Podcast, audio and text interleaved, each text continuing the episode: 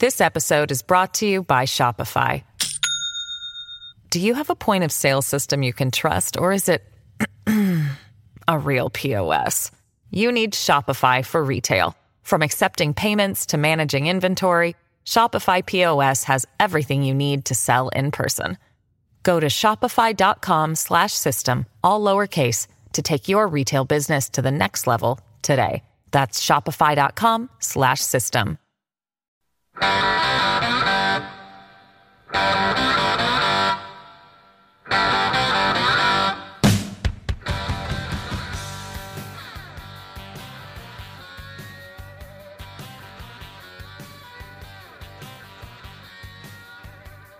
Or Killian? Hey, the second one is a little fancier. Sometimes I go with the second one, but with you, the first one's fine. First one's fine. You can call me anything, but don't you call me that. right. No, somebody asked me that today. Uh, I mean, my last name is, is a different one for sure. And yeah, so somebody asked me how how to pronounce mine, and, and they asked me if I get Shafit very often, and I, I told them I said if I had a nickel or a dime for every time somebody's misspelled or mispronounced my last name, I I would not need the job that I was working when uh when talking to them. So, uh Josh, how you doing, my friend? I'm good. I'm good. You know, honestly, your last name, I never said it because I was gonna butcher it. I just I just didn't know how to get it out. I was like, I'm gonna just I'm gonna wait for him to say it. That way I'll hear it and I'll just repeat after him. From there, I'll lock it in. I'll lock it in. Smart, smart guy. That that's a diplomatic answer. That's a diplomatic way to do things. Uh, but Josh, another week. ECU football's back this week. It, it's Donnie Kirkpatrick talked about it a little bit. Uh, I, I think it was. I guess it was last week during his press conference, and that yes, it's a bye week, but it's not like a typical bye week where you have a full week to prepare for the next week. You have the short week after the bye week, which is which is strange. So it- it's not like a full bye week, but it's like a half a bye week, right? So, um, Josh, let's get into it. Episode 166, 166. Number 66. Do you have one? I do. I do. I saw yours. So- I, I like it. I like it. Mine is, you know, I this weekend actually went down to Charlotte Motor Speedway and watched the Roval one more time. I really wish they would have cut it from the schedule next year because the attendance was horrific. But I will say NASCAR will always have a special place in my heart. Hometown being Hickory, where NASCAR legends are born. Um, this NASCAR driver actually won a couple times in Hickory. Um, he only drove the number 66 for one season, 1998. And in that season, he ended up winning the most races in the 68 of two in any series, the top series and the middle tier series, which he was in. Wow. So, I mean, I, this is a legend in the game. He's still only 49 years old. He could technically still be out there right now. Like he he just retired 2018. In 1998, he won two races. I mean, he's he's great. Greatness um, is all around him. It is the one and only Elliott Sadler. Very distinct accent too. Yes. He, he's got he's got he's got that like smooth southern drawl that I mean, he he just sounds like a NASCAR driver. He Right. does. I mean, yeah, I I grew up around NASCAR, going to going to um, Charlotte and Bristol, and uh, what why can I not think? Of, what's the what's the one down there? Darlington. Not Darlington. Racing fans are going to be punching their steering wheels. Rockingham. Oh, you went to the Rock. Okay. I went to the Rock several times. My my grandfather worked for General Motors, and and we we'd uh sit up in the in the box or in the booth. Mhm. He, he sat in the General Motors booth, uh, where where Rick, Richard Childress, who is a is a family friend of mine. I shouldn't say of mine, of my family. Richard Childress and my family go back a long time. I used to live three minutes from him. Um, but yeah, I mean, I would I'd go to I went to the, all the races uh, as a kid, and I'll, I'll tell I'll tell a quick story about Richard. Uh, when I was probably five, six, and and we went to a race, and and I was I was sitting there, and I was asking him. I was sitting there on the front row of the of the booth, and it, it was uh practice. It was a practice session for the Winston, the then Winston Cup, uh, and and then Richard Childress is sitting right next to me. I sat down right next to him. I'm eating like my crackers and whatever junk food they have up there in the booth, and I'm talking to him. And this was, I guess, shortly after Dale Earnhardt died, and he he was spotting, and he was spotting for a guy named Kevin Harvick, trying to kind of see what Kevin had to had to offer before he brought him onto the team. And I, I asked him, I said, "Who do you who do you pull for?" He said, "I pull for a couple of guys, but right now I'm I'm really watching that. I, I guess he was driving the 29 car then. I'm really watching that 29 car. His name's Kevin Harvick." And I said, "Oh, that's cool. My favorite driver is Jeff Gordon." And all the people in the booth were trying to get me to stop talking to him. My grandmother was like, "No, Richard's talking to him. Let him talk to him." And so, uh, yeah, I mean, we go to Childress uh, Vineyards all the time we're members at Childress, and uh, we went we went with my grandmother a couple years ago to one of their holiday festivals, and he he kind of hangs out. If you've ever been there, he hangs out up top near near the offices. He has like kind of a private area for himself, and he's kind of just looking down over everybody that that's at his vineyards. And he saw my grandmother walk in and walked. He came down the steps, didn't say anything to anybody else. Walked right up to my grandmother and gave her a hug, and talked to her for 20 minutes, of like old friends. And so, uh, yeah, that that's my Richard Childress story. Richard and my family go way back. So, uh, I, I got, I got plenty. Josh, you and I can talk plenty of racing stories.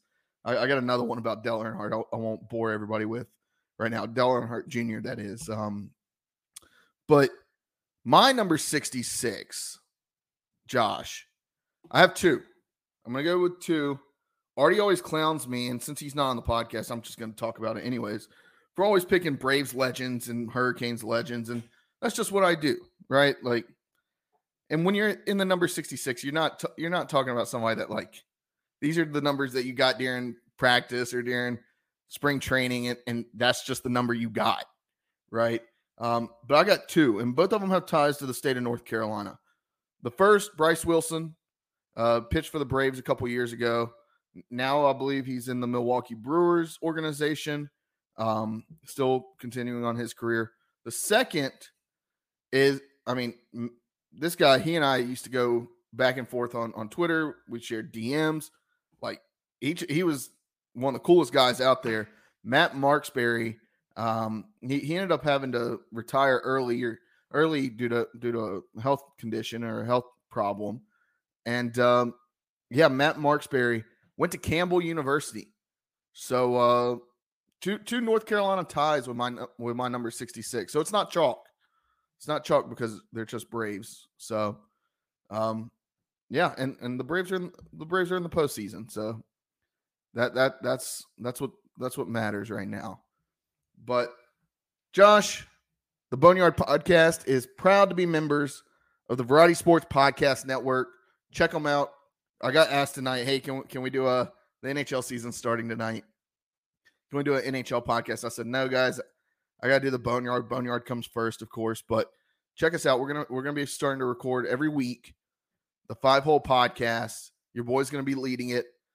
Check it out. Make sure you su- subscribe right here. If you're watching on Variety Sports Network, subscribe right now. If not, go follow them. Subscribe on YouTube. Subscribe to us on YouTube. If you do that, you'll be a friend of the podcast. If you don't, you can walk the damn plank. But Josh, lots is going on right now in, in ECU in the ECU athletics world. A lot of good. Oh, a lot of good. a lot of good. Bad, but a lot of good. A lot of good. It's like it's like it, eh, which which Infinity Stone do you want? like it's like I mean, it's greatness all around right now for the Pirates. You're just you're yeah. probably just not paying attention. Yeah, and if you're not paying attention, you should start now because look, the Pirates are hot. Maybe not on the gridiron, but the Pirates are hot, and it, it's across it's across the board right now. It is. I mean, we may not be a football school right now, but we're a damn near everything else school. Yeah. I mean, whether you want to talk about whether you want to talk about basketball, we can we we'll talk about that in a second, but you can talk basketball. I mean, both teams on the rise. I mean, the highest rate ranking preseason in, in a conference that I can remember, and I think probably ever. Yeah, right? gotta be. I mean, since they started doing preseason conference rankings, this has to be the one of the highest for for basketball. We've been in the pits for a while. Not to mention, like ECU lacrosse just finished up. They had a pretty good season. Women's soccer is number two in the in the conference right now. Big game tomorrow night. Host number 10, Memphis. Number 10 in the country, Memphis. Who's 10 1 and 0, 4 0 and 0 in the American tomorrow night in Johnson Stadium. Get out there. It's free.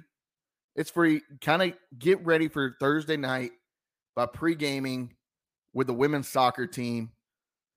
I'm telling you, get out there. It, it's going to be a lot of a lot of fun, and it, it's huge, right? Like we see how how these athletes build off of build off of momentum from the crowd. The Lady Pirates need you. They need you out there tomorrow night, um, and it's free. It's free. Go go tailgate the game.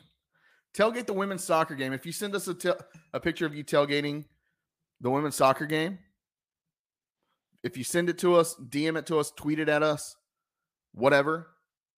Whoever does that, I'll buy them. The first person that does it, I'll buy them food. I'll buy the, their meal at at Sup Dogs after the game. How how about that? Go tailgate. If you if you send me a picture of you tailgating the women's soccer game, I'll, I'll buy I'll buy your dinner. I'll, and it doesn't have to. I'll, I'll buy. I'll just buy you a Sup Dogs gift card. Because why not? Also, I mean, Sup Dogs, great supporter uh, of the Team Boneyard NIL Collective for ECU. And I mean, Brett, huge friend, friend of the podcast. I mean, I think we've had him on three or four times. So, uh, yeah, check that out. Uh, anything else, Josh, that, that I missed here? On, I mean, on... I'll, I'll put it like this ECU soccer has the potential of being ranked top 25 in women's soccer after tomorrow night. I mean, that, like that's that's ridiculous to even think about four, five, six years ago. Like that that would be ridiculous to think about. And they they they've recruited well, they've gotten the right transfers, and it's just it, it's happening. It's happening. I mean, Memphis has only lost one game this entire season no draws at all. Like they've been dominant. 10 wins, one loss. That's crazy. And the only loss to, was to number seven, Alabama. So it's not like it was a bad loss. It was a quality loss. So if ECU can beat them with your support at the stadium, if I didn't live and work in Wake County, I'd, I'd probably try to make it out there. If I lived about, you know, 45 minutes closer, I'd probably try to make it out there, to be completely honest with you. Because this is this is probably the biggest game in, in the women's soccer team's history. So, I mean, I, I can't emphasize it enough. If I was in Greenville, I'd be there. I would be there. Yeah, I mean, get out there, get out there, do your do your damn job as a pirate, and get out there. Uh, I'm, I'm tweeting it out right now. First person who sends us a pic of them tailgating the ECU women's soccer game tomorrow night We'll send you a $25 gift card. Tag us. Tag us. Hey, we'll, we'll, we'll make it happen. And uh, so, yeah, I'm, let me let me finish tweeting this out. Uh, but also, I mean, volleyball, Josh. Ew. I mean, shout out, friend of the podcast, former intern Izzy Marinelli and, and the volleyball squad what are they, 14 and 4? Yeah. 14 and 4. Like that is crazy to think about. 14 to 4. Because that's I mean, who who would think that EP volleyball would be this good? I mean, this is it's all around greatness. I mean, it's great to be a pirate right now. overall, it's just great to be a pirate right now. And yeah, the football team's going through what they're going through, but it is. It, it's all in all, it, it's great to be a pirate. It's all. It's a great day to be a pirate every day. But right now, I'm, I'm proud. I'm proud of. I'm proud of these teams. I mean, these are the teams that they don't get talked about enough. So At all. go to the game, get out there, support the team. Look, first 250 fans will receive a no quarter flag. That that's reason enough to go. But go Yeah. have some fun. It's a Wednesday night. What else are you doing on a Wednesday night? What else are you doing? By the time you get home, by the time you get home, Hurricanes game's gonna be in the third period. You can finish watching that at home. No, I don't care if you watch it, have it up on your phone while you're at the game. Get loud, watch the Hurricanes game on your phone, and get crazy for the for those ladies because they win this. That oh, that's pretty much a lock to get them into the conference championship. Yeah. So that that that's all I got on, on that. You Josh, you want to take over for for basketball? Oh yeah, for sure. So I, I don't know if you guys heard, but EC women's basketball won the American Conference last year and went to Texas and played a really hard fought game at Texas uh, in the NCAA tournament. So if you if you've been under a rock and you just don't don't realize it, EC women's basketball is here, and I they're they're here to stay because they're returning so much production the freshman of the year for the conference, and she won defensive player of the year in the conference as a freshman. Like ridiculous. She's staying home in Pitt County at ECU, and that, that, that that's the best we can ask for. Uh, that's the best we can ask for. We got two of the uh, we our second preseason rank in the conference, and we even got four first place votes. So there's there's enough people some people think that we are the best in, in this conference still. Um, you got preseason player of the year, and we've got two first team all conference. That's just, I mean, it's, it's crazy. It's crazy to think about. It's really crazy to think about. Yeah, I mean, this is, I mean, ECU basketball back during like the Heather Macy days had had some decent runs, but never like a run like what we're seeing today, right? We're, we haven't seen this much momentum behind this program. And last year they picked them last in the conference. Now they're picking them second. Look, Coach McNeil said said this like it doesn't matter where they pick us. We got to go out and we got to execute because it only matters where we finish. So just it's a lot to be excited for.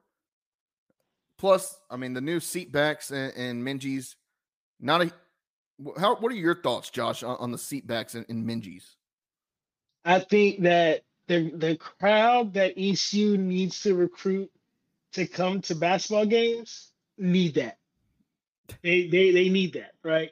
Like if if I got the money, I those those the few little padded seats that were on the second on the second floor, I'm not trying to walk all the way up there.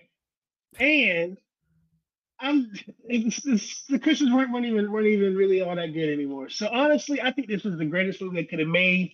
They got more seats, so that way there's more opportunity for you to sell the seats. And then once we like become who we're who we're about to become, you, you're gonna be selling out those seats anyways at a ridiculous rate. It'd be like having suites in Dowdy Ficklen, but it's basketball, so you're basically courtside.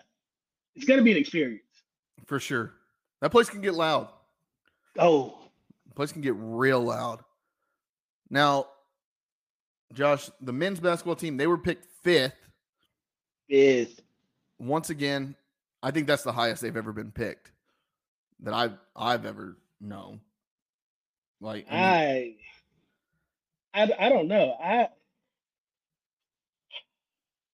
I can't think of maybe after the CIT they would have gotten.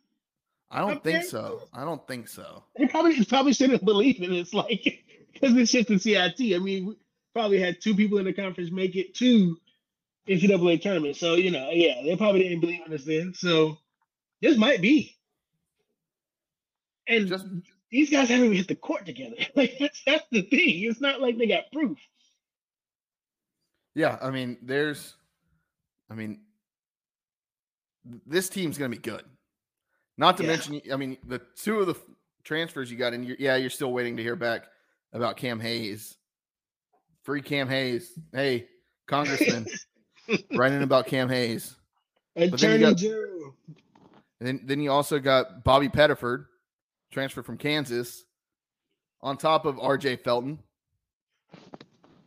on top of Ezra Ausar. Like all these guys. These guys, I mean, RJ Felton's brother just committed to ECU. Like Mike Schwartz and Kim McNeil are building something big here at East Carolina. So I, am excited about it. Uh, I mean, all in all, lot, lots of good. Um, I will say, so uh, looking here, the American Conference, just going to kind of run through the top five from that was announced yesterday. It was Florida Atlantic was number one. Um, then it was who was number two? I, I don't have it right in front of me. Uh, it was like FAU. I want to say maybe here it is. Memphis, FAU, Memphis, Tulane, UAB, East Carolina for men's, and then the women's on the women's side, it was South Florida, East Carolina, Rice, SMU, Memphis. Those are the top fives. So lot, lots of good. Lots of good. We're, we're looking, just, go ahead. I was just gonna make two points about EC basketball right now. Go ahead. First, the American Conference has played the game so well with basketball. You pick up FAU the year after they make that run. Yeah. So come on in and just like, okay, go ahead, Memphis, or go ahead, uh, Houston, Cincinnati. Go ahead. We, we we got the new kid on the block. And we've already done that with Wichita State. We were we were trying to get the new kid on the block, the guy that was on the rise. And it's like trying to balance that with a team like ECU that's coming up uh, on the recruiting side for that men's team. People are still sleeping on Jordan Vick for whatever reason, and they need to actually, if you're a recruiter, stay sleep because we're trying to keep him in North Carolina for at sure. ECU. Uh, but dude, he's gonna go off next year. Uh, word of God, and if if they're back on that OTE circuit again, he's gonna he's gonna go off. He's gonna get some play, and he's he's gonna bring a lot of attention to ECU as just a freshman that went to OTE. Like, lots of great. I mean, we're basketball school now. We're just a basketball school now. That Olympic sports. Basketball, Olympic sports, uh, baseball. We're pretty much in everything but football school at this point. Uh, all right, turning to football, Josh. Uh, SMU. Yeah. SMU comes in this weekend or I guess Thursday night. I mean, we're going we're going from uh, light to dark, fading to black. Uh, when, when, we talk about all the great things that are going on in, in ECU, and then we talk about football. Plus, everybody knows blackout in the boneyard, get blackout, what whatever they're calling it, night out in the boneyard. I don't know. that Josh, that's that's what this football team makes me want want to do drink safely, kids. we don't condone that all. We don't condone that. Drink safely, kids. Yeah, I mean, be responsible, but do what you need to do. Um, yeah, I mean, ECU leads the series five four. SMU, I mean, they're coming in, they're hot. They've recorded at least 350 total yards of offense in every game this season. Not to mention, they're top three in the in the conference in defense. I mean, it's insane. It's insane. Like, I don't know. SMU, I mean, they're looking comparing last year to this year, I mean, they're what is it? Allowing 15 and a half fewer points per game.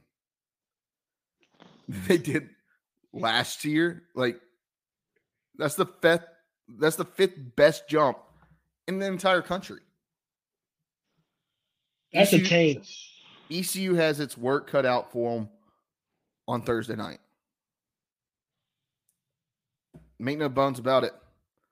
While you're getting drunk in the boneyard, um, this is gonna be this is gonna be a tough one, and that's once again, that's why we need you to show out, show up and show out. Get there. I know. You, hey, I think they said can- classes are going to be canceled at what three o'clock. Recommending a three o'clock cutoff. Man, back in my day, I remember them ca- canceling classes at like one o'clock for a Thursday night game. Yeah. ESPN, big ESPN. That that's what I'm worried about. The big ESPN game. I mm, I don't know if I want this to be shown there, but yeah, I mean, SMU SMU is a good football team. Your your your thoughts, Josh, before we throw it over to the interview here in a minute. I mean, I just I I don't know. I hope our defense is still as strong as they've been because SMU's gonna go right at them. Like SMU doesn't SMU wants to terminate the pirate program with this game and terminate the rest of the American Conference before they go to the ACC to just prove that they're so much better than us. And that's that's what's ridiculous to me, honestly, is because who would have thought SMU would have gotten this good this quickly, right behind Tulane? And like this is it's upsetting the, the, the balance of power in the conference, and it's it's really just it's just crazy. It's crazy, but uh, SMU is going to try to run through us. Yeah, for sure. I mean, not to mention, I mean, Preston Stone coming in. I mean, Mordecai felt like Mordecai was there for. I know he was only there for what two years, but yeah, three years uh, maybe. I don't know it feels like he was there for a long time because he he was honestly such a good quarterback, and now you got Preston Stone who's come in already. I mean, thrown for almost twelve hundred yards, eleven touchdowns. They come at you on all sides of the football, and uh, I, I think that look, we haven't played SMU since what the the twenty twenty one game. Uh, back that that was a fun game. That was a fun game but I don't know if it's going to be that fun this time. We're going to have on second time guest Billy Embody uh, on, on the podcast. Uh, Josh, why don't you say we bring him in? This episode is brought to you by Shopify. Do you have a point of sale system you can trust, or is it a real POS? You need Shopify for retail. From accepting payments to managing inventory, Shopify POS has everything you need to sell in person. Go to shopify.com slash system, all lowercase, to take your retail business to the next level today. That's shopify.com slash system.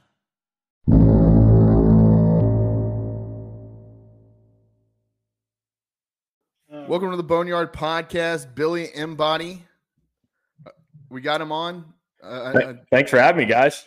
Yeah, no problem. Billy's the publisher of On the Pony Express.com, has covered SMU for over a decade or for a decade. And now with the last two seasons, he, he's been with On Three, with the On Three Network. Billy, welcome to the Boneyard Podcast. How you doing, my friend? Doing well, guys. Ready to uh, get to Greenville. I've never uh, never experienced game day there, but I've always heard uh, great things. You're in for a treat.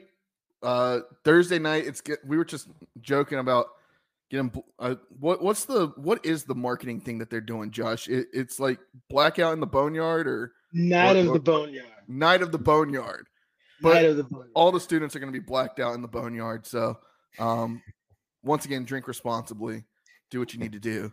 Uh, but Billy, tell. I mean, first things first. This SMU team is. I mean, they're good.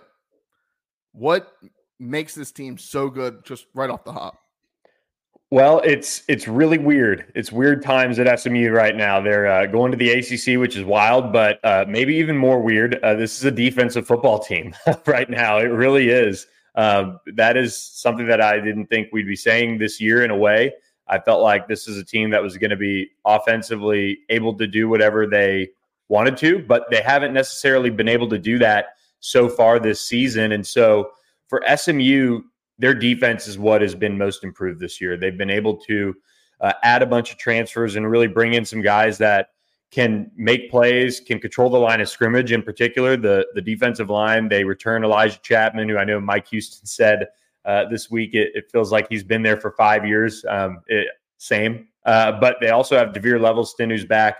But they went out and added two Miami transfers and Jordan Miller and uh, Elijah Roberts, who's really been a, a massive difference maker, especially Elijah, Elijah Roberts. Um, he's a big defensive end at about probably 6'4, 275, and he moves like a pass rusher. And so that defensive line for SMU has really keyed this defensive improvement. I believe last I looked, they're top 30 in uh, total defense right now. I know they're one of the best in the AAC um, when just you stack up all the teams. And they've done it really without forcing any turnovers. Uh, last week against Charlotte, or well, two weeks ago now, against Charlotte was the first time they've gotten a takeaway in a minute. And, you know, that's something they're hoping to build on because they've done a good job forcing teams to go the length of the field to score on them if that's been what has happened. But they've also done a really nice job just limiting what these teams that they've faced, the Oklahomas, the TCUs, they for the most part have done a really nice job limiting those teams.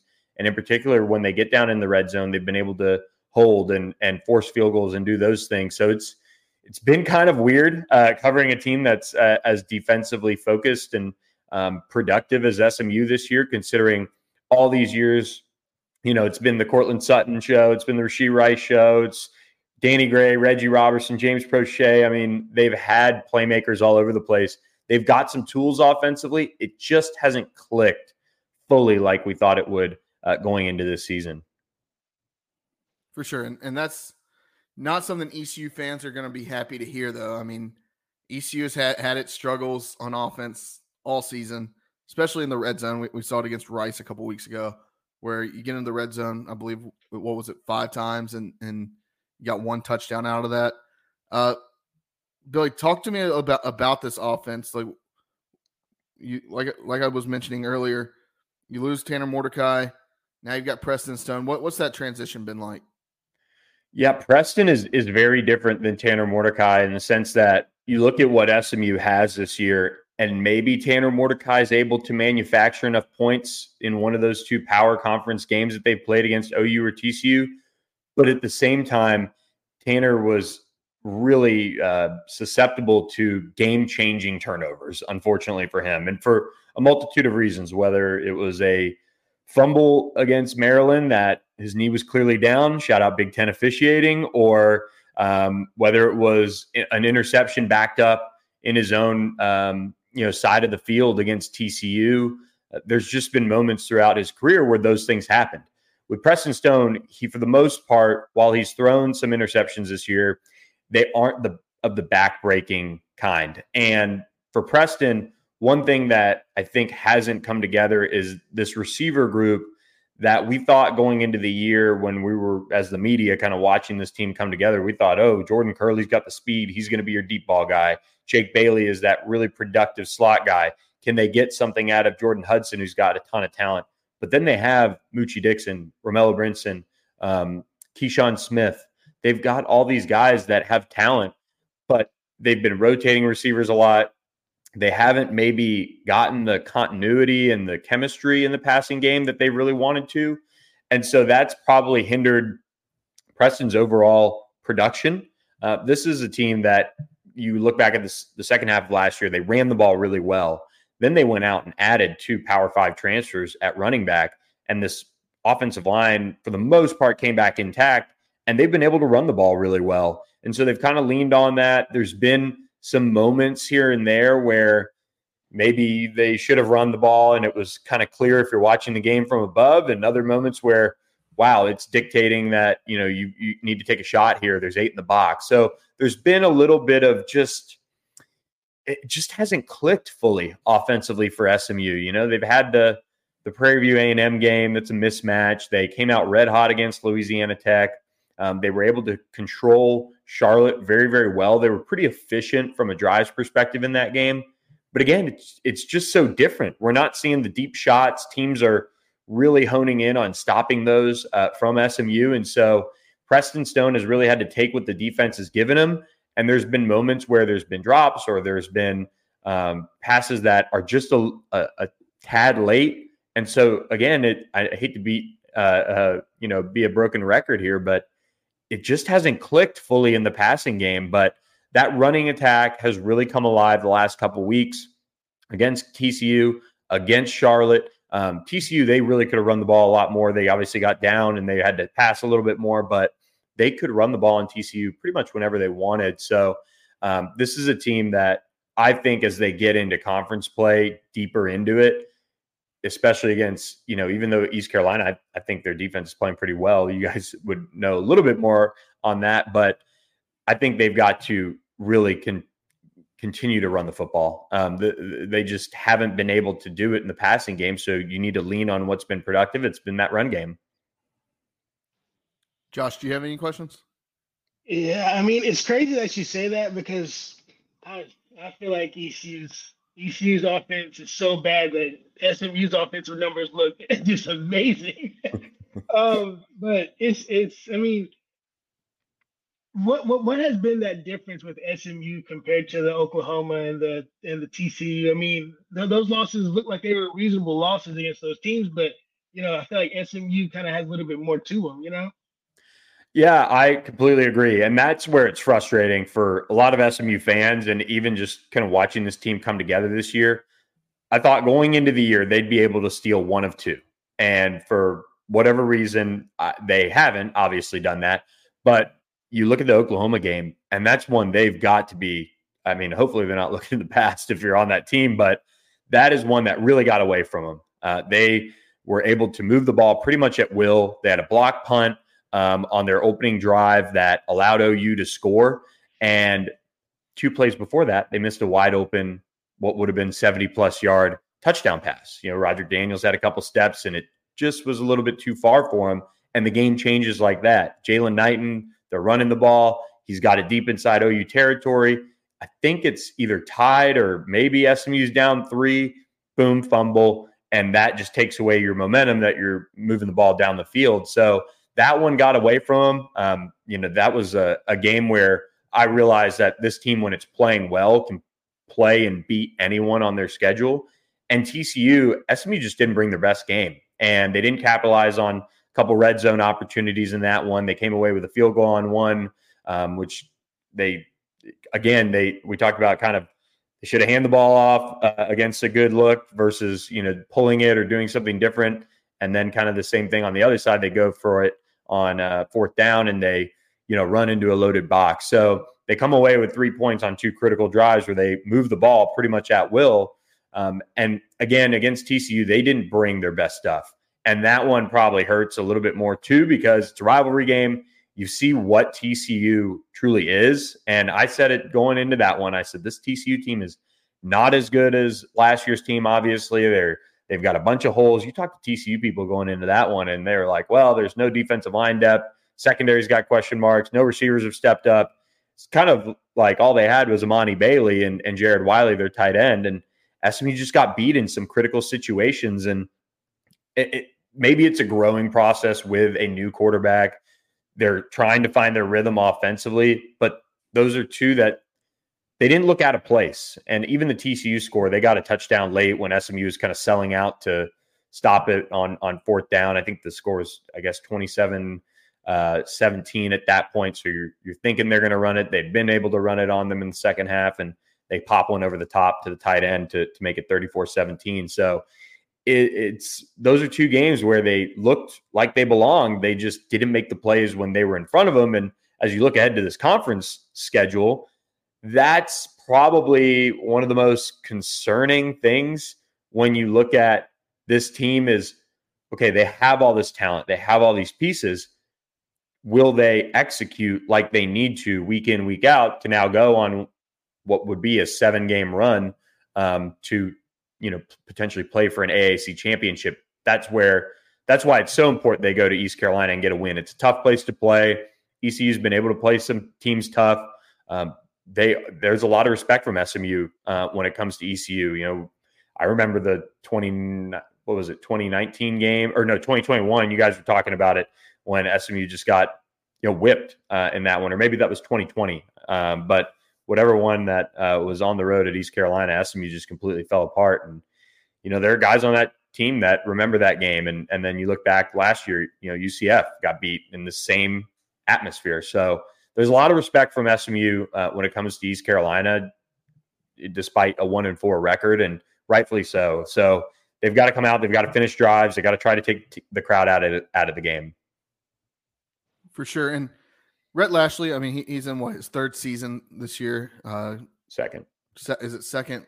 Yeah, he was yeah, I, offense he was coordinator. In, yeah, he was hired in 2021. That uh, I was thinking he was hired earlier that that season before the season started, but hired in 2021. Talk to us a little bit about him, his his coaching style, his philosophy. Um, talk to us a little bit about him. Yeah, I think he's continuing to grow as a head coach, and and there are many ways that we can kind of look at this. Is one, they came in, Sonny Dykes left. They had to basically keep the whole roster. They couldn't spend a lot of time going out and getting maybe the guys that they needed to really turn the roster at different positions to maybe go from what was, I think they finished seven and six um, in year one to being a team that could have been a, a 10 win type of team. And they had one of the toughest schedules in the AAC. They played Cincinnati, they played UCF, they played Houston, um, and went two and one in, in those uh, games against the preseason top three of the league. And then, of course, they end up playing Tulane as well. So they had a tough schedule. Um, they finished really well last year, and I think they made some changes throughout the year that give a lot of people that kind of confidence that all right, they'll recognize what's going on and they'll make some changes and tweaks to probably fix those things. I think Rhett's done a really nice job, especially from a recruiting perspective. He is a recruiter kind of at heart. I know he gets a ton of buzz around, you know, his offenses throughout his career and they've always been good. He's always been able to generate turn, turnarounds. Um, even went to UConn and drastically improved them in his one season there before he got to SMU. And he's been able to go out with his staff and get a ton of transfers that, yes, on the offensive skill side with the wide receivers, probably haven't been as good as they thought, but at running back, they've been successful at hitting on those guys. Offensive line, they've added some key guys. Um, you look at the defensive side, that's littered with transfers that are making differences uh, for that unit. So he's addressed the roster really well. I think he's growing into being a head coach even even more. Um, there are some certain situations that I think he probably wants back throughout this season, notably against Oklahoma and TCU. But they've kind of cut out as of late some of their window dressing, jet sweeps, reverses. They ran a flea flicker against Oklahoma.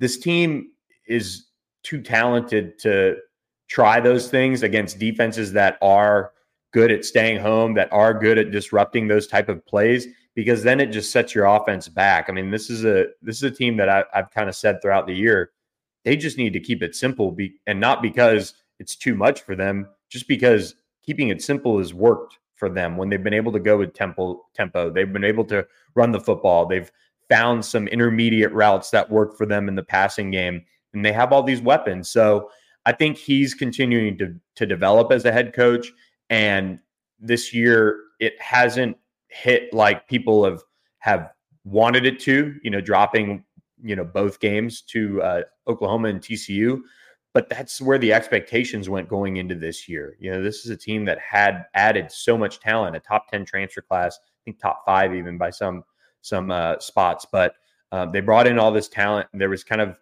little bit of an expectation for SMU to make a statement when it came to that OU or TCU game, and I think they did against OU, despite coming out you know on the losing side. But um, I, I think he's continuing to grow.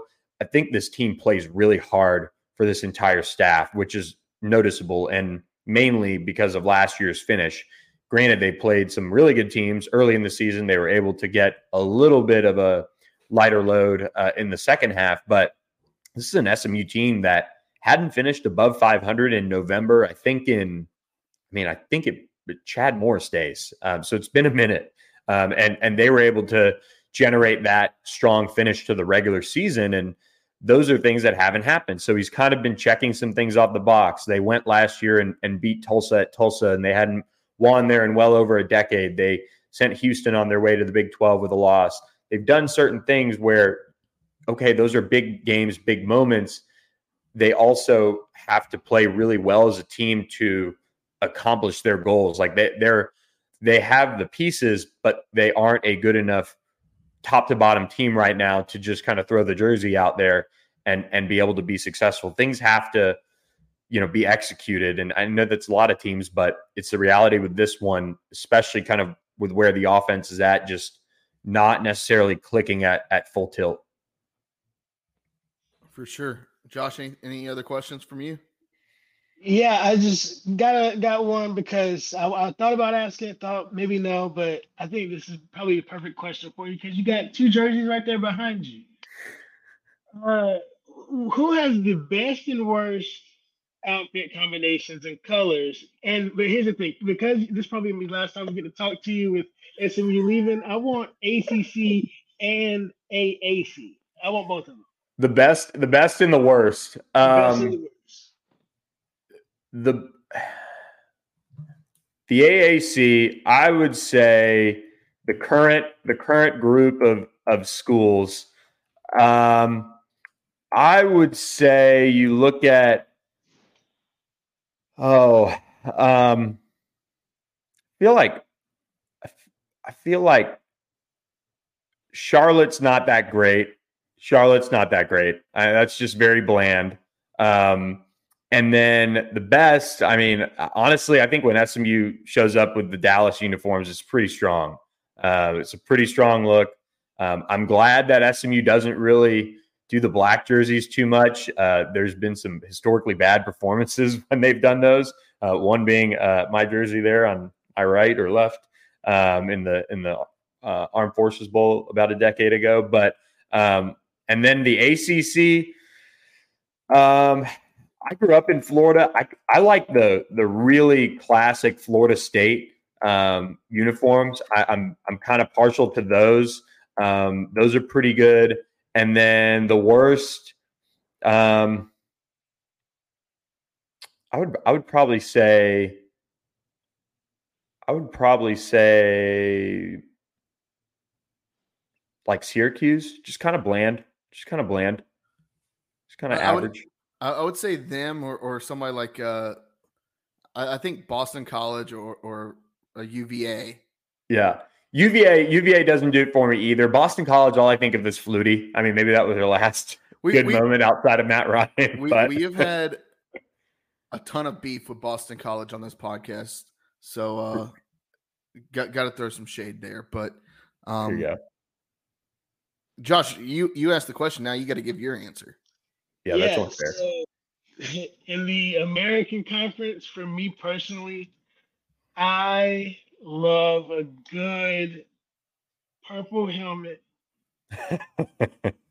purple jersey, gold pants, because that gold face mask that they do with the gold pants, I'm telling you, it's the it's the cleanest, it's the cleanest look on the sideline. It's the cleanest. Uh, that, that's the one helmet that I always want to take an extra picture of, just, just to have it on file. Well, you know, an SMU podcast and and and uh, reporter can't give purple any love. Uh, the, the TCU fans will come out of the woodwork uh, saying I'm a homer for them. So fair enough. Yeah, I, I, I gotta say, I've always wanted us to do the uh, West Virginia's done it, and and I believe Arizona State, kind of like that all gold. Oh yeah, I would love yeah. for us to rock an all gold. And there's rumors about a gold helmet this year. I would love to see it, but I don't. I don't think. I don't think it's going to be in the cards. For the SMU's tweaked some of their helmets this year a little bit. They've done some different things with face masks. I think Rhett Lashlee is kind of. Sonny Dykes was very like classic SMU outside of the Dallas jerseys. Even the Dallas jerseys kind of look like SMU. Rhett Lashlee is is from that kind of. Even though Gus is, you know, was at Auburn for a while, they they didn't mess too much with their stuff, but um, just kind of that, you know, it wouldn't shock me if SMU brings out the black jerseys at some point. I just got to see them do something in them to uh, believe that they can uh, do it. The last the last time I can recall SMU doing something well in the black jerseys was actually when they did it's called the anthracite look when they beat Houston back when Chad Morris was the head coach. I think they had a purple or a uh, a pink Mustang. I think it was an October game, and so it was for breast cancer awareness too. So they, it was quite the look. For sure, yeah, uh, and not every team needs to do a black. Not, I mean, there, there's some teams out there like, why are you doing black? Black's not at all in your normal color scheme. Like, I mean, SMU, it's red, white, and blue. Yeah, classic. Stick with it. Yep. I mean, Alabama, LSU. I mean, you, uh, plenty of schools that shouldn't be doing. Oklahoma, you know, they shouldn't be doing that. Yeah, I mean, it, it's cool every once in a while, but like ECU, it's become okay. Let's do it once a year, right? Like, yeah, we'll, we'll do it. I, lo- I love it. I mean, Pirates like uh, that. That just makes a ton of sense to me. I I can't wait till they blow everybody's minds and comes out with, come out with a no quarter uniform one year with all red. Now you want to talk about pissing a bunch of pirates off? Come out in a red uniform one, one day. Um, yeah, yeah. But Billy, real, real quick before before we let you go, we've talked about the Pirates' offensive woes, and it sounds like S.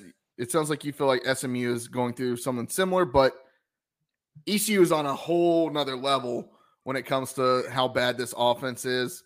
Uh, you, you talk about keeping it simple.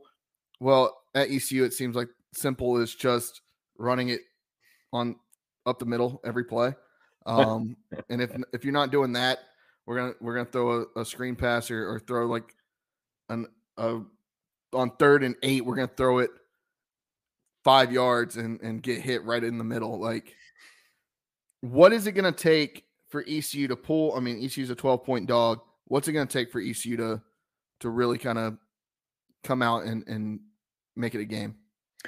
I, I think being able to play good red zone defense, uh, I I do. I, I think SMU has shown all year that they can move the ball. I, Rhett Lashlee, I think, even called them a team between the 25s or something like that uh, recently. Familiar.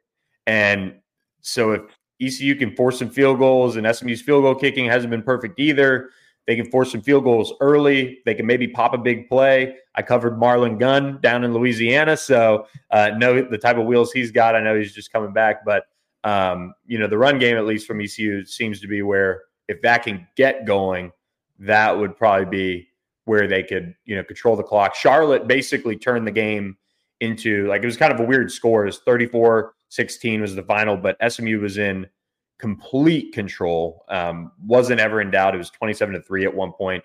But Charlotte ended up just basically playing ball control. I mean, they were snapping it with under 10 seconds left. I think SMU had eight, eight or nine possessions total that were real possessions with time and, you know, not like an end of the game when they kneeled it out and all those things. I mean, it, that game was just, you know, so weird. Um, just overall 95 yard touchdown run, 15 yard scoring drive for SMU is just weird. But if East Carolina can hold in the red zone and kind of keep it relatively, you know, close for the first half, then you can kind of throw it out in the second half and just see what happens. Um, that would be the the path to uh, to probably knocking knocking SMU off. And SMU's also gotten two punts uh, blocked this year, partially blocked. So um, special teams will probably play a little bit of a role too.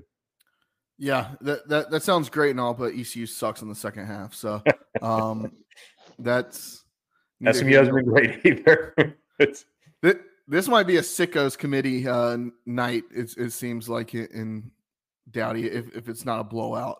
Well, um, and now the line went from nine and a half, I think, to 12 and a half, and been doing this a minute with SMU. And anytime you see like, all right, Thursday night game, blackout jerseys, line jumps by three or something crazy like that. It's probably not done moving up. It's like, uh, okay, is this is this actually going to be that kind of a game? We'll we'll see. We'll see. They've got to they've got to break through and win a road game. They haven't yet this year. They haven't had any you know AAC opportunities or even you know one against a group of five or what have you to to make it happen. But it's it could get weird. It also could be one of those games that SMU explodes and they kind of look like what a lot of people thought in the preseason they should. But I had over the summer this game and Memphis is the two conference games that I was circling as tough tasks uh, for for SMU, which maybe is a little bit about the conference too. But East going to East Carolina, especially in this environment, is, is no joke. for sure. Yeah, I mean, even when we're down, we're we're still gonna have a bunch of people there. Yeah. But um, Looking forward to it. Billy, check out Sup Dogs. Go go get you a go get you a hot dog or a hamburger before the game. Let us know if you're there. Maybe maybe we'll stop by on our way in. But uh, yeah, tell everybody where they can find you, where they can find your content. Yeah, you can follow us at ontheponyexpress.com and uh, we'll be there, boots on the ground in, in Greenville. Excited to uh, check it out and and we'll see what type of team, uh, which SMU team, I guess, shows up uh, against East Carolina. I, I think we're in for a fun one, maybe a weird one, but a fun one. Hey, that's all we can ask for. Some fun. Now, I do before I, I just thought of it before I let you go. I, I I know you're a Florida guy. I saw you got the the Tampa Bay Lightning shirt on. What what are, what are your thoughts? I mean, you, you had the run last year was kind of a rough playoff season for y'all. What, what are your thoughts?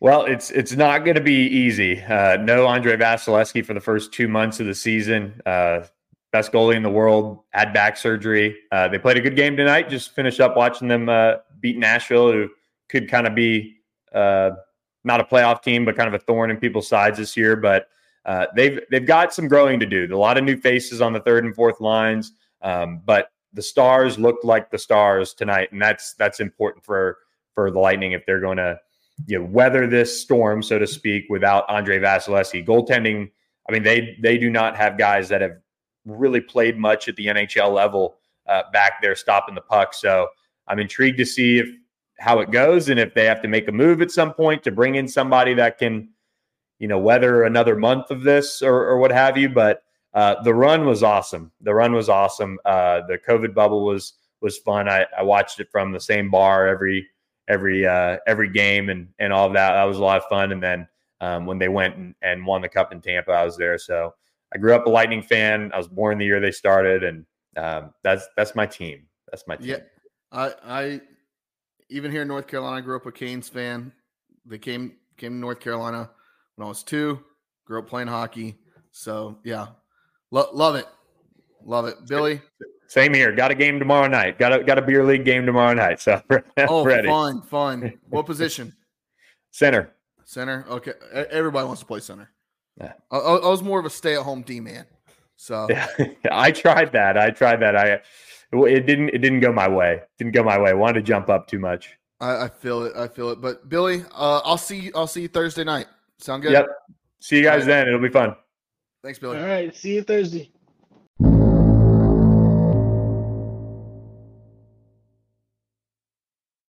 Once again, that was Billy Embody from On3 Sports.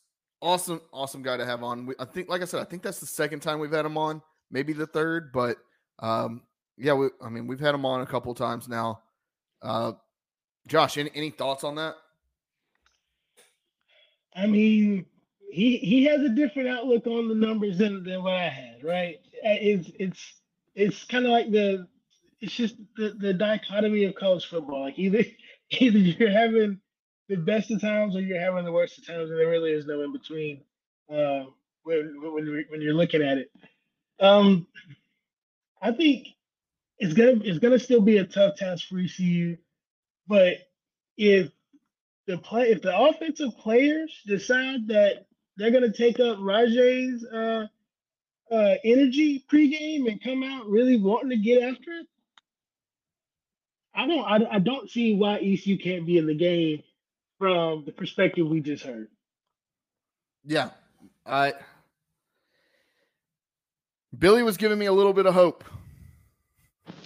I didn't think I was going to have any, but Billy Billy gave me more than I thought I was going to have. Yeah. I'm not trying to be too negative, guys. Not not trying to be too negative.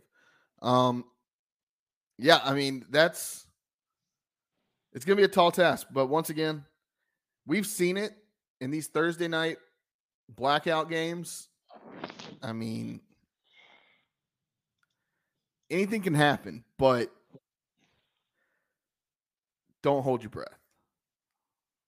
So, anything else? I mean, we can we can talk, keep talking about SMU. We'll we'll talk about them a little bit more in, in gambling corner. But any thoughts? Any more comments on on SMU before we start wrapping up? I just hope that this isn't like the Thursday night game in I think 2018, might have been 2019 when the lights went out and Pat McAfee was in the booth. It was like it was a great day to be in Greenville. But that that kind of game is what I'm not looking forward to because the team wasn't really doing well. There was there was almost no one there, and then when the lights cut out, people just started leaving. It was super. I felt like it was super competitive if I'm remembering right, but it, it we, we just I just hope that I hope that the fans that come stay and really support at least until there's no hope.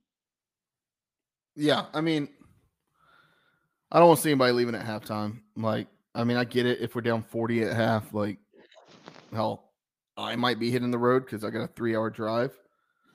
But, I mean, that's come on, get out there. So, what else are you gonna do? Yeah, I get Thirsty Thursday, but guess what? The bars stay open until two.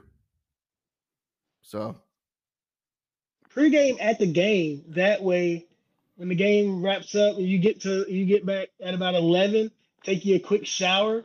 I, I mean, I understood leaving the game. I would understand people leaving the game back when we were when you couldn't drink in the game. But now, if you're of age and you can drink at the game, I get it's expensive, but that's life. The, like anytime you go to any sporting event, it's it's expensive. So go go to the game, enjoy yourself. Um, yeah. Uh, we do have some Twitter questions, Josh. Uh, we got we got two Twitter questions. Um, Chance, former intern Chance, asked, "How confident are you that ECU covers the 12 point spread?" Chance, I'll answer that question here in about 10 minutes. Okay. Stay tuned. Josh, do you want to take a stab at it or, or are you going to wait till? till I'll just, I'll wait. I'll wait. I'll wait. All right. Chance, you're just going to have to wait.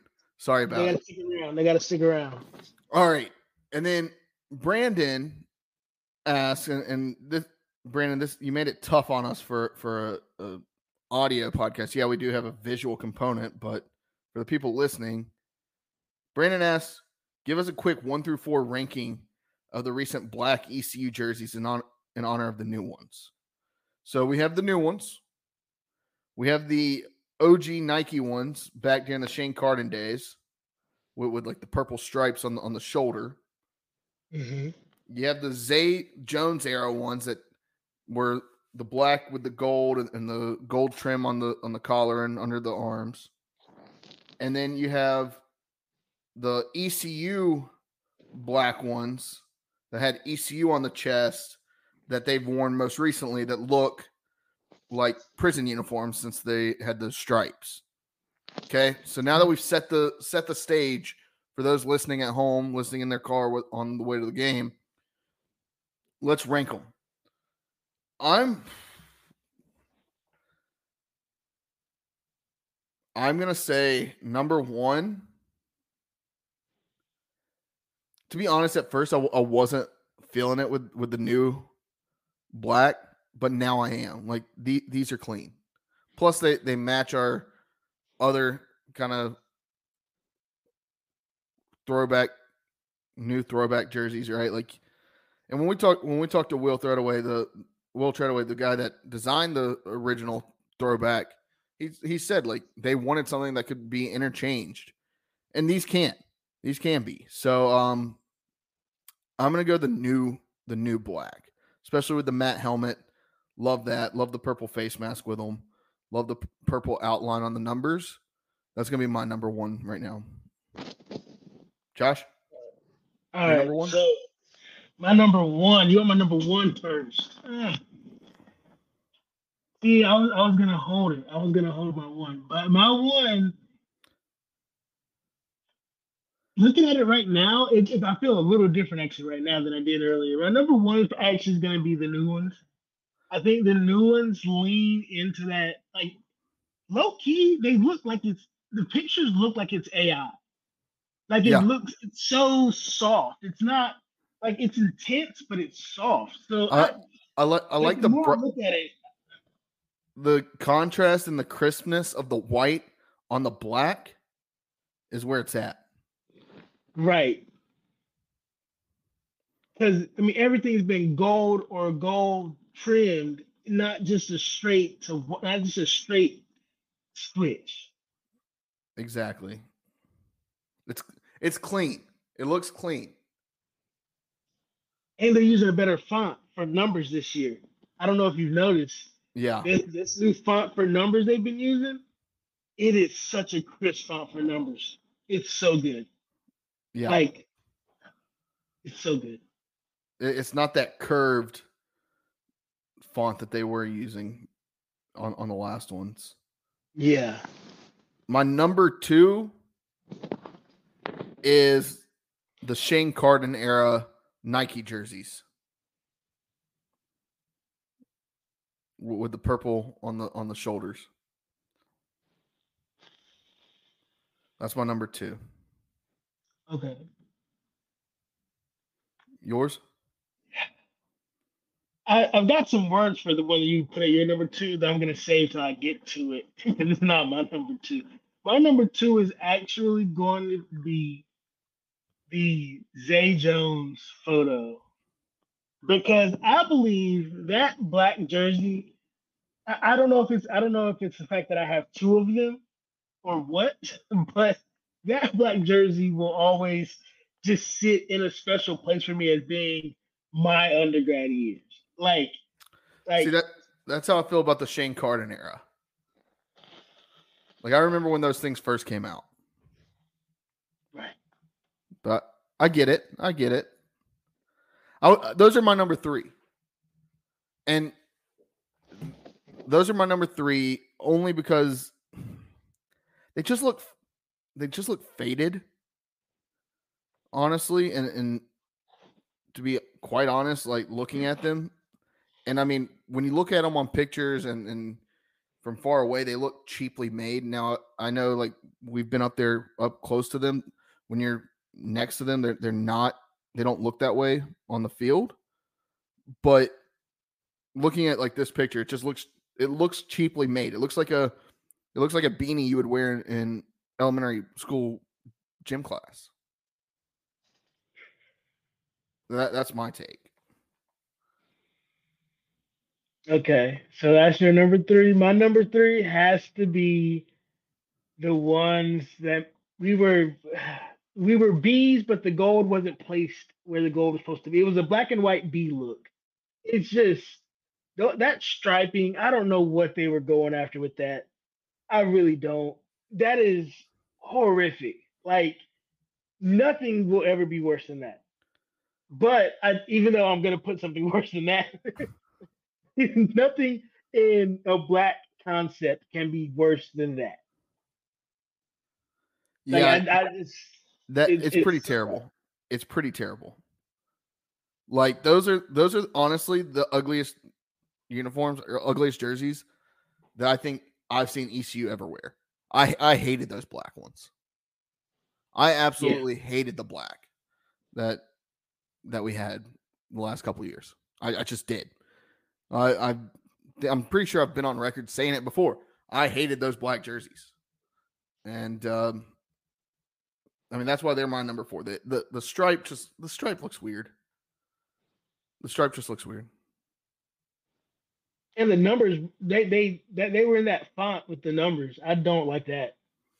I also I'm not crazy about just the ECU. I, I like the East Carolina. I'm old school like that. Uh, I like the East Carolina, not just the ECU. Mhm. So Or just put the pirate logo. yeah, honestly. All right, so that leaves one for your number four. I, I've already kind of talked about my number four with, with you talking about your number three. Your number four is the Nike ones. My number four is the Nike ones. Why? It, who told ECU to put that purple on the on the shoulder pads? A, right? So that's like my A. B, why is the uniform? Why does it look like it was stitched together by thrown away pieces of black cotton t-shirts? Like it just it it it looks so dated. Even though all the other ones were were bad in their own ways, it it looks so dated. Like this is like That was also a decade ago. Right. It it was a decade ago, but even then, I thought to myself, they can do better than that, right? Like, The, like it's just uh, the, the Nike material at the time was not a good material. I mean, I think that that's probably the, one of the biggest issues is that the Nike material was not a good material then, and so you know, I mean, they, they were doing well for Oregon, but they could dye the threads. I mean, it, it just it just wasn't good. yeah. Yeah, I, I'm not. Cri- the only thing, my biggest critique is the color of the number. I mean, I, I get what you're saying about about the fabric. I think that's just how all pretty much all football jerseys were made at that point.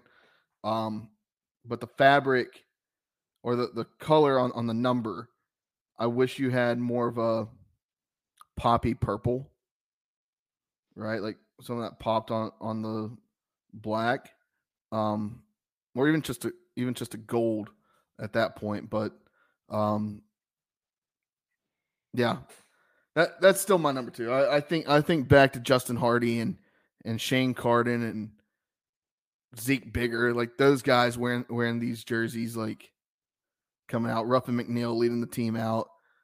Uh, wore them on that game against Carolina back in 2014 on the road. Carolina wore their. I was at that game. Wore their uh, white America uniforms. Uh, Justin Hardy laid an absolutely insane block on a guy. I, I can't remember. He he damn near killed a guy blocking in, in that game at, at Chapel Hill. I think back to the the Justin Hardy catch that was not a catch, but it, it really was a catch. That was Odell Beckham Jr. style before Odell Beckham Jr. did the catch. Um, right there, like right in front of me in, in the end zone, right in front of the right in front of the boneyard. Um, like th- those just hold a special place in my heart. Th- those old black jerseys just hold a special place in my heart. So, all right. Any other you want to talk? We can talk jerseys all, all night long, but You really could. I mean, You really could. we I mean we've devoted a whole podcast before to talking jerseys, but uh walk the plank. I'm trying to think if I have a walk the plank. Um I do, but I'm all right. I'll, I'll here's I'll, I'll go ahead and do mine because yours is better than mine. I, I guarantee it. Look, MLB has to figure something out with the postseason schedule. I mean, the fact look, I was griping about it several years ago. I mean, when when the Braves were that wild card team, hey, you play a three game series all year long. Do you just play a one game series or one game like winner moves on um, between the wild card teams? Now I really don't like this. The number one team in all of baseball has to sit for five or six days from their last game of the regular season to the first game of their playoffs or their first game of the postseason. You don't that just like you play three game series all year long in, in baseball. Baseball is the one sport where you don't have two or three days off in between games.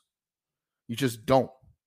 So to go from having a game every single day, every other day, all for six months, and then all of a sudden you go and, and you have a six day off off period, you lose a bunch of momentum. And and baseball is probably the one sport in of all of them where if you get on a hot streak, I mean we've seen it with ECU baseball before. You get on a hot streak, you want to play every single day. You you want to keep that that ride going, right? You once you stop, you get rust. You're not taking in-game reps, not taking real-time reps.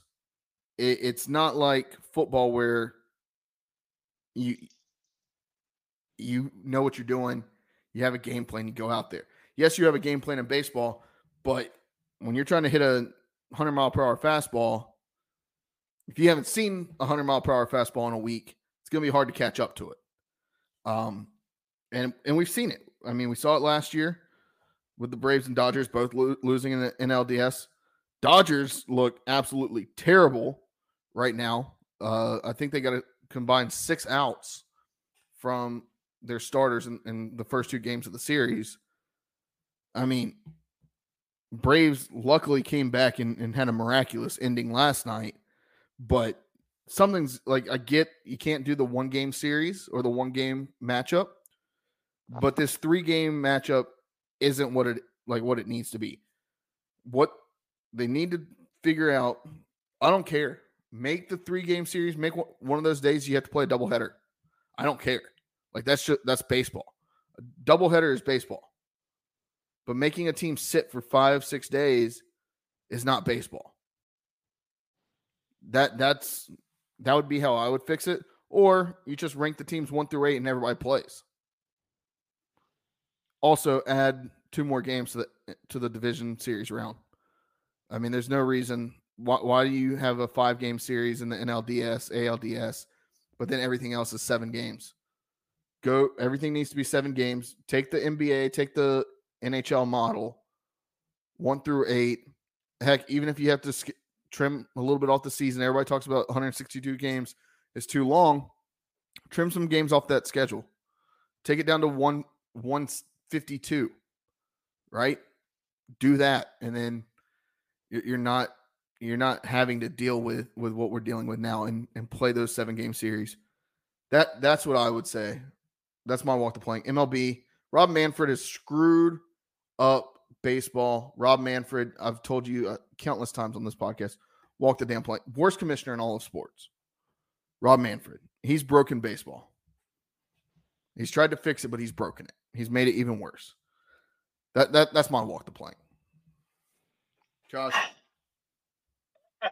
Uh, when you said 152 on the regular season for MLB, I, no, I'm more of a play. Let's play 100 games. Let's let's make it let's make it a real unit. well, five, unit I, you know. Like, I mean, I get it. Like the the only thing with 100 games is I, I do like the fact that the one change that I do like that they've made is the fact that they've changed it to where you play every single team every season. I do I really like that. And if you go to 100 games, you're just not going to be able to do that and have enough divisional games to play. Um, so I, I would like to see it go back to or go to 150 games, maybe even 145. I don't know how that shakes out. You, but you still need to have the same amount of games in your division. And I believe that number went down. It used to be, I believe, 19 games in division. So right there, you're looking at five teams in the division. You play four of them. That's 40. Uh, nine times four is 36. That's 76 games of your 162 game season that you play in the division, right? So to me, you, you got to figure you got to figure that out. Like, okay, we're still gonna have 18 games or whatever against each team in our division, but now we're gonna have we're gonna you're gonna play every team around the league, but maybe you have more two game series. I don't know, but something needs to be done because it either way somebody's getting screwed. But the fact that the number one team, quite frankly, arguably the best offense in all of baseball ever in the Atlanta Braves. I mean, second only in WRC plus to the 1927 New York Yankees, who I mean, that that's considered the best team ever. The Braves are second to that this year, tied for the most home runs hit in a season. To me, the fact that one, they had to sit out for a week, and two, they play the fourth ranked team instead of it being reseeded. That's bullshit. Josh, your turn. My walk the plank is the biggest walk the plank I have ever, ever thought could ever happen. Mario Cristobal, sir.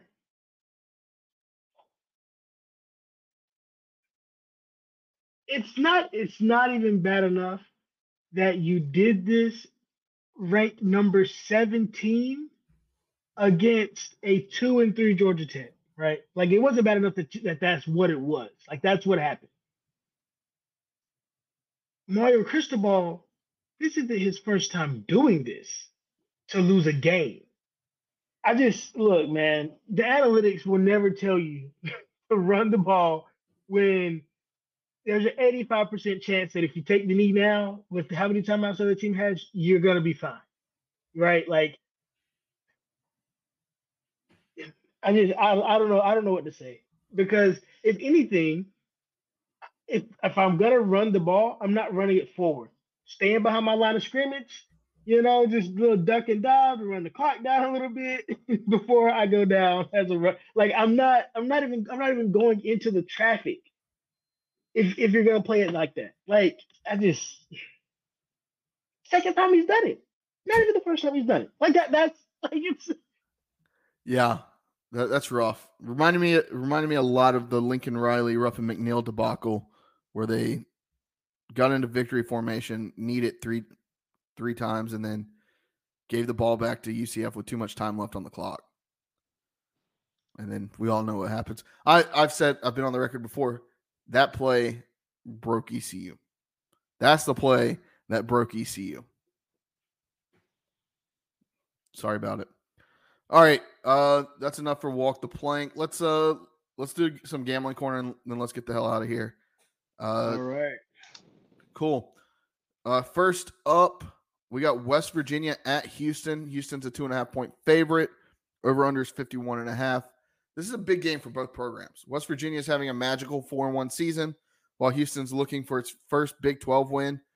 West Virginia has been has beaten both Big 12 opponents that Houston has lost to, which is TCU and Texas Tech. I don't understand how Houston's a two and a half point favorite, other than the pure fact that it's at home.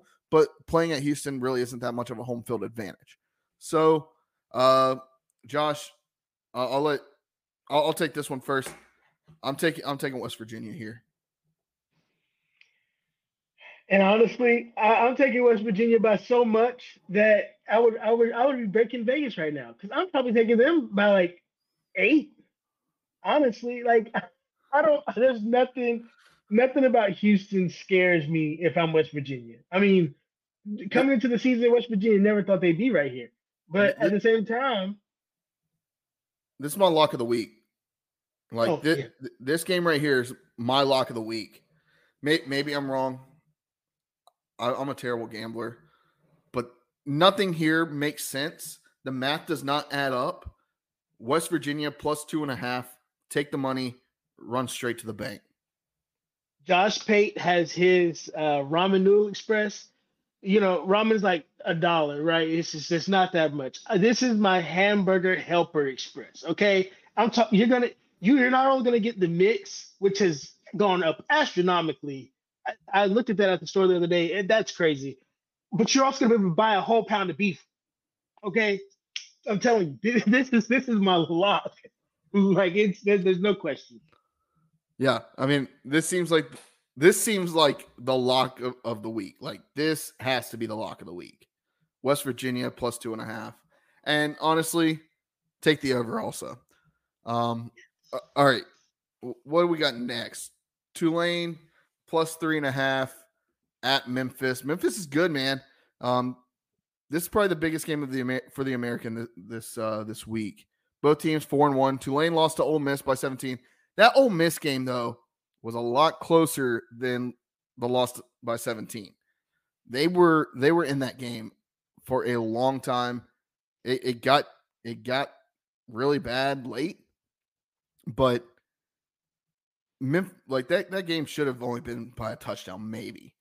They they started selling out in garbage time trying to to make a play and and had a I believe had a bad interception late in the game and, and Ole Miss maybe returned it or, or something like that. But they they didn't lose by 17 points. That that score looked worse than what it actually was. Um, Memphis lost. I mean, Missouri is good. Memphis lost to Missouri by seven.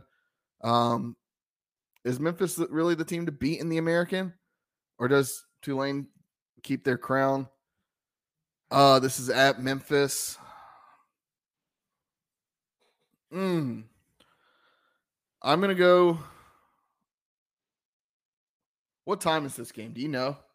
Ah, dude, I think it's it's a I think it's a later game. I think it's a later game.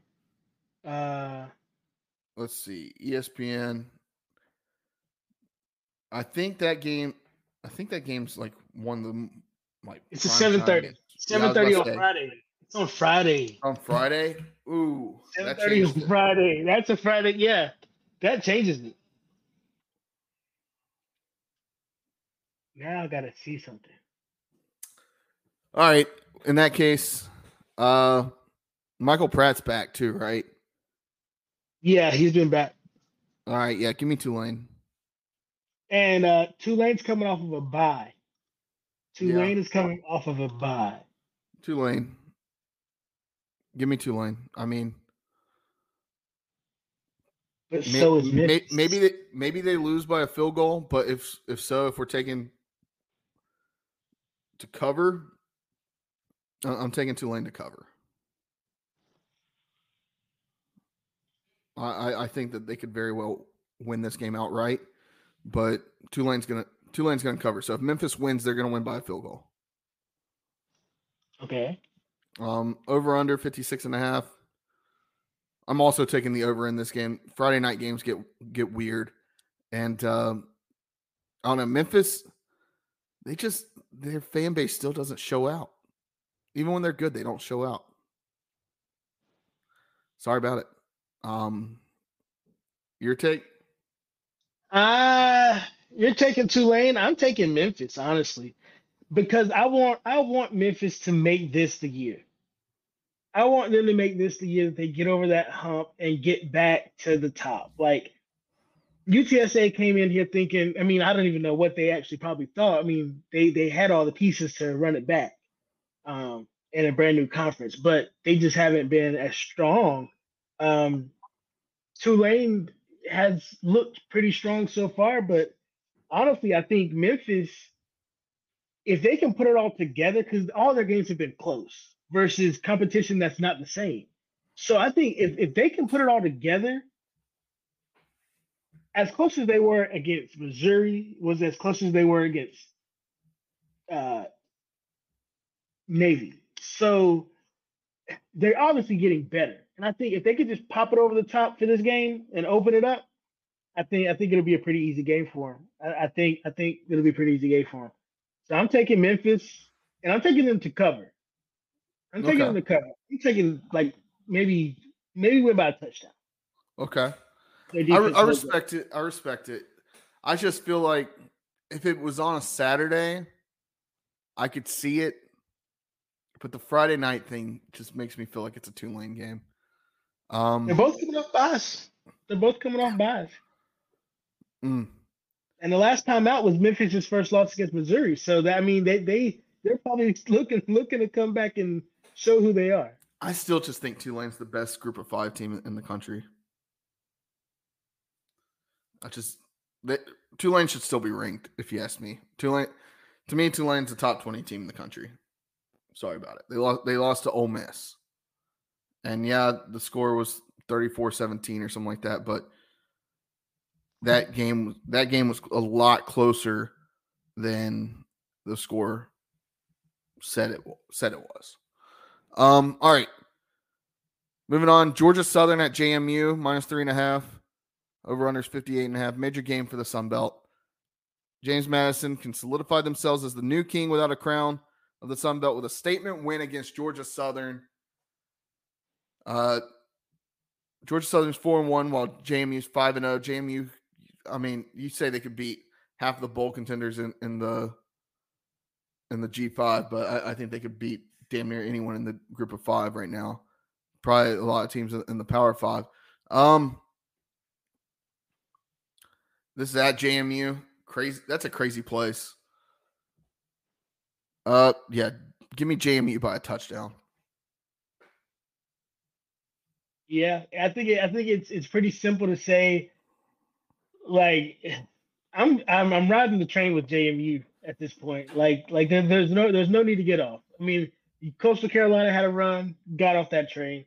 Liberty had had a little run, got off that train. This JMU train is I don't think it's stopping. I think they, they could be like how App State came into the FBS and just went what six straight ball games I think it was that they went two and one. Like I, I think I think that's the JMU story right now. I think that's the JMU story. For sure. For sure. Um, Over under is 58 and a half. Honestly, don't know enough about these offenses. Um, I do know. under. I I yeah. I'm gonna take the under here.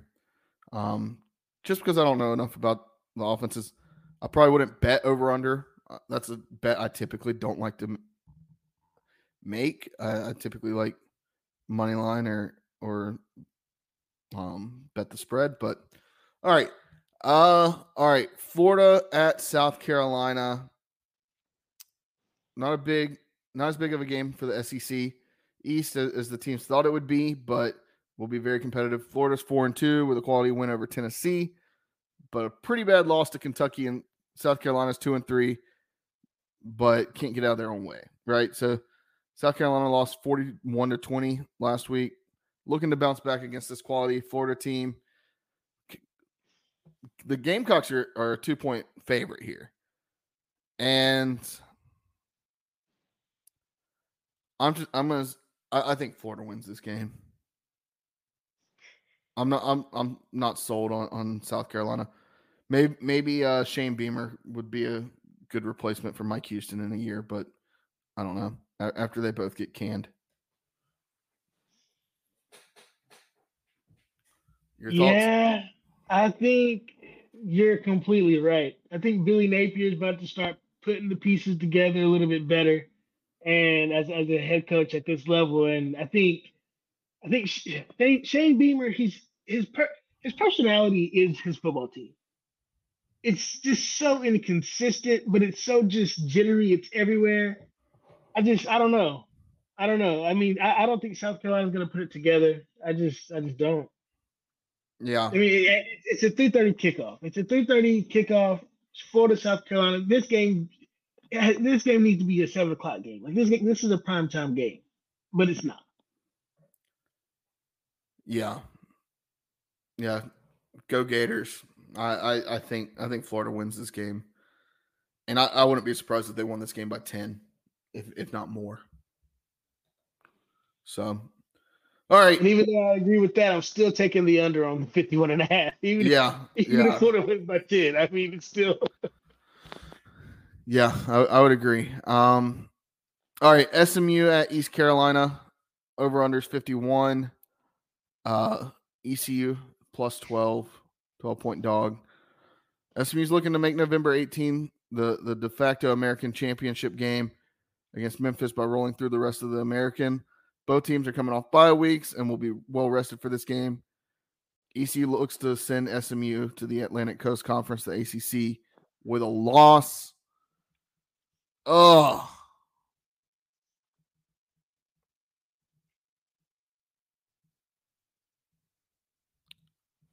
I don't think I've ever. I, I can't remember the time last time I picked ECU not to cover the spread, but I'm gonna do it right here because I, I don't I don't see, and maybe maybe I am wrong, and I hope I'm wrong. I just don't see how this team can score enough points to to cover the spread. I, I'm not worried about the defense, but I don't see how this team can cover can score enough. Knowing what we know about this red zone offense, knowing what we know about this offense, to really keep it close. Now they may keep it close through the first half, first like half and a half a quarter, right? But I think by seven minutes to go in the third quarter, SMU starts to pull away. I mean, I've seen it enough with this ECU team. I, I just, I, I think ECU loses by by three touchdowns. I I feel like I'm I'm I'm, I'm maybe I'm just a hopeless romantic when it comes to ECU football because I'm taking ECU to cover, not to win. That's not what you told me before we recorded. Right, it's not. But I thought about it because I heard, I heard Billy, I Billy. heard Billy Embody. Okay, I heard that man talk about that offense just not hitting on on all cylinders. And the way in it, he, I one thing that that stu- stood out to me with the interview is he he talked about them. He said they have to run the ball this game. You're not running the ball against ECU's defense. if you if you feel like you have to run the ball this game, because your offensive pass game is not clicking, okay, you're not you're you're you're going to be slowed down by the ECU run defense. And yeah, you're probably going to pop one or two over the top on us because we're going to be aggressive against the run de- or against the run. But I think ECU is going to also. I think over this bye week, this is this this may be just a prayer that's burning up. You know, just burning up. Uh, maybe over the bye week, one of the quarterbacks just went crazy. Got got uh, it got underneath his feet. Some uh, Austin Hour, right? Tight ends coach is now call, might, might you know be calling some plays in practice. Some I don't know. I don't have any intel. I'm just saying. Think about like if if they just went somebody new, give it a couple of call, play calls, just to see how it how it felt over the bye week. This could be a totally different team because I, I I don't think I don't think that the playbook I don't think the playbook is limited enough. I think the play calls were limited enough. That yeah, I don't. I, I would I would agree with that, but knowing what I know about the relationship between Donnie Kirkpatrick and Mike Houston, I just don't know if I believe that it'll happen. Look, I really hope that I'm wrong. But I've seen enough from ECU football this year to say like this is honestly probably I feel like this is one some of the worst football that we've had. This is probably the worst football we've played in a decade. Like dear like no, this this team just this offense just looks terrible. And I I don't know from the play calling to the drop passes to the offensive line to quarterback ineptitude at times. I don't know. Someone's got to change. To me, someone's got to change, and I don't know. I, I I I really hope, like Josh. Maybe it's just uh, I'm pessimistic about what I've seen so far. I'm really hoping that that you're right. I am praying that you are right on this because I don't know if I can sit through another game where it's the same play calling and the same poor decision making for ECU on offense. So I hope you're right. I really hope you're right. But I just I got to see it to believe it. If ECU goes out and proves me wrong, great. And if they do that, I'll be I'll be singing a different tune next week, I'm sure. But right now, I'm going off of what I've seen, and what I've seen is this offense doesn't make adjustments. They don't make adjustments at halftime. They don't make adjustments mid game. They don't make adjustments after a bye week.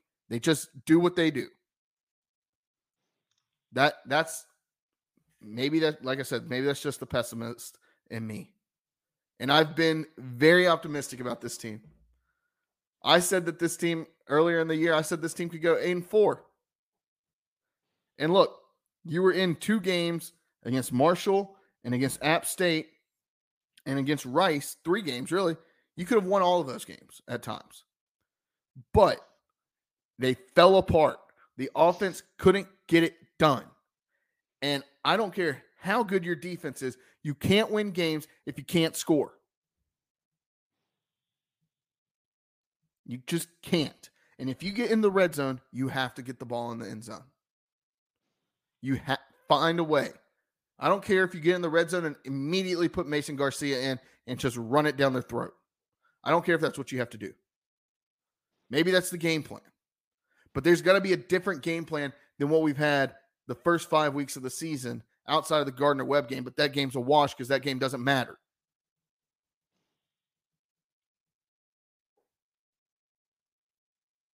So, Donnie K, prove me wrong. Mike Houston, prove me wrong. But if not, i am not going to be surprised if you don't. But I really hope that you prove me wrong. Uh, look, I, lo- I love this team. I, I love a lot of the guys on this team. Know them personally. I I really hope this team figures it out. And if it's not for this year, I hope they figure it out going into next year. But next, if they don't figure it out this year, you got to go into next year with some changes in in staff personnel. Go ahead. I, I, was just the only thing I had to say was that this is the worst offense since 2018. I'm not I'm not going to put them behind that 2018 offense.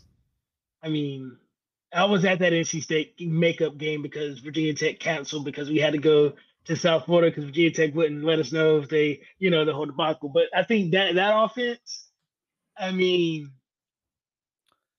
Temple held you to six points. South Florida that year held you to 13 and you lost. Like North Carolina A and T beat you. Like I mean, I I don't know, I don't know. Yeah, the defense is bad too, but the but offense so, didn't help. But some somehow you still found a way to win three games. I don't. I don't. If ECU loses this game, I don't know. I don't know if I see three three wins on the schedule.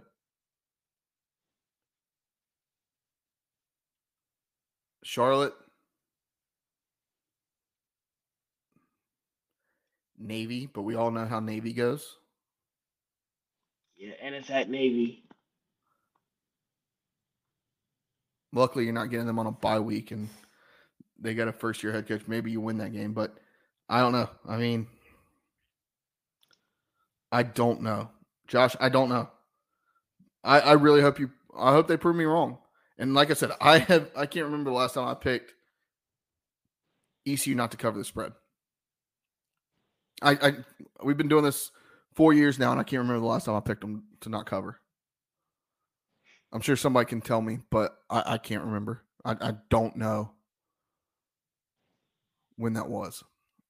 So that's all I gotta say. Prove me wrong. I'll be there. It's gonna be fun. I, am excited. I'm excited to get back to Dowdy and and and get in there, and I'm excited for the game but I'm not I'm not so positive that ECU is going to cover chance. I'm not I'm not so positive. So yeah, maybe, maybe and, I don't know.